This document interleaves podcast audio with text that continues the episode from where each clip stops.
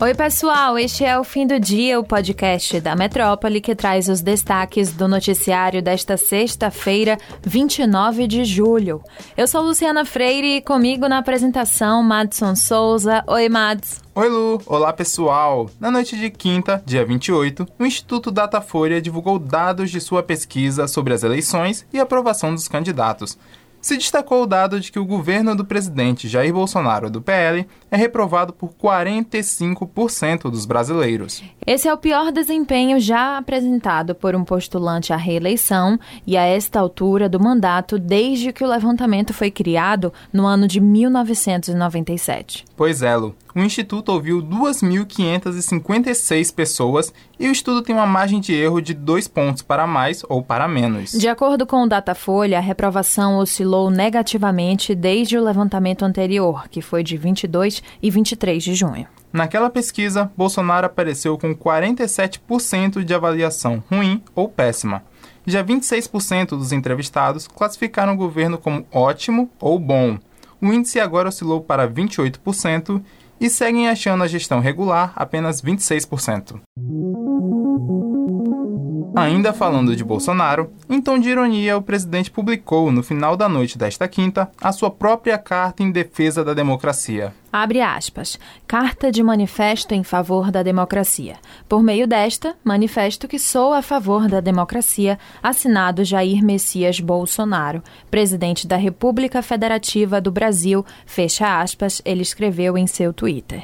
A ironia foi mais uma resposta à carta às brasileiras e aos brasileiros em defesa do Estado Democrático de Direito, que já reúne mais de trezentas mil assinaturas. A gente comentou sobre essa carta no episódio anterior do Fim do Dia. O texto é considerado uma resposta às ameaças golpistas do presidente Bolsonaro, uma vez que defende os tribunais superiores, as eleições e a democracia.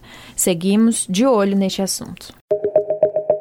A pauta agora é saúde. O Ministério da Saúde confirmou nesta sexta a primeira morte por varíola dos macacos aqui no país. O paciente era adulto e natural de Uberlândia, em Minas Gerais. Segundo a C N N Brasil, essa foi a primeira morte pela doença fora da África. Dados da Organização Mundial de Saúde, a O M S, apontam que de janeiro até o dia vinte e dois de julho deste ano, cinco mortes foram registradas no mundo por varíola dos macacos.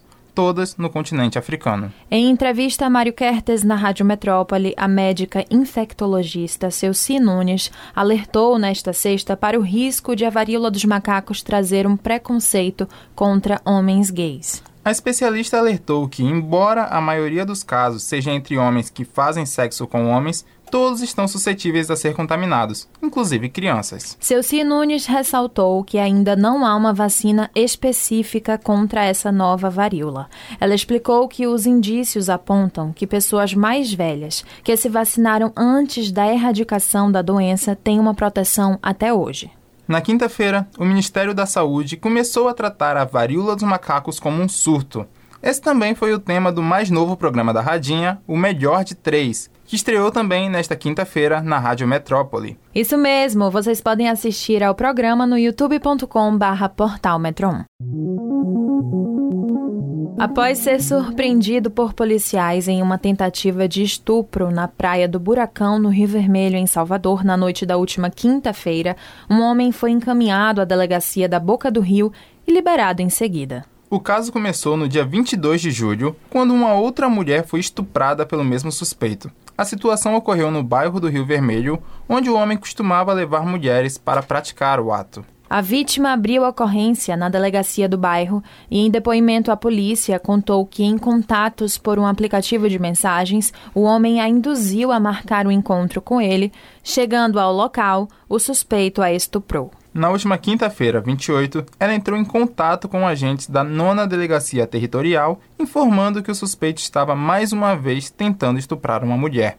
A vítima, desta vez, seria uma amiga dela. As duas haviam arquitetado um suposto encontro com um homem para que ele fosse pego em flagrante. Os agentes chegaram ao local e encaminharam o suspeito à delegacia. O homem, porém, não foi preso por não ter consumado o ato, apesar de ter, segundo fontes da Polícia Civil, confessado outros crimes de estupro, ele não foi preso por não ter consumado o ato. Ao Metro um, a Polícia Civil informou que um inquérito foi aberto para analisar o caso e apenas após a conclusão, a prisão do suspeito será pedida. E é isso, pessoal. O episódio de hoje fica por aqui, mas você pode ter acesso a essas e outras notícias no nosso site, o metro um ponto com ponto br. Acompanhe a gente também pelas redes sociais, arroba grupo.metrópole no Instagram e TikTok e arroba metrópole no Twitter. Lembrando que você pode ativar as notificações no Spotify para receber um alerta a cada nova edição do Fim do Dia. Valeu, Mads. Tchau, pessoal. Um bom final de semana. Valeu, Lu. Valeu, pessoal. E até a próxima.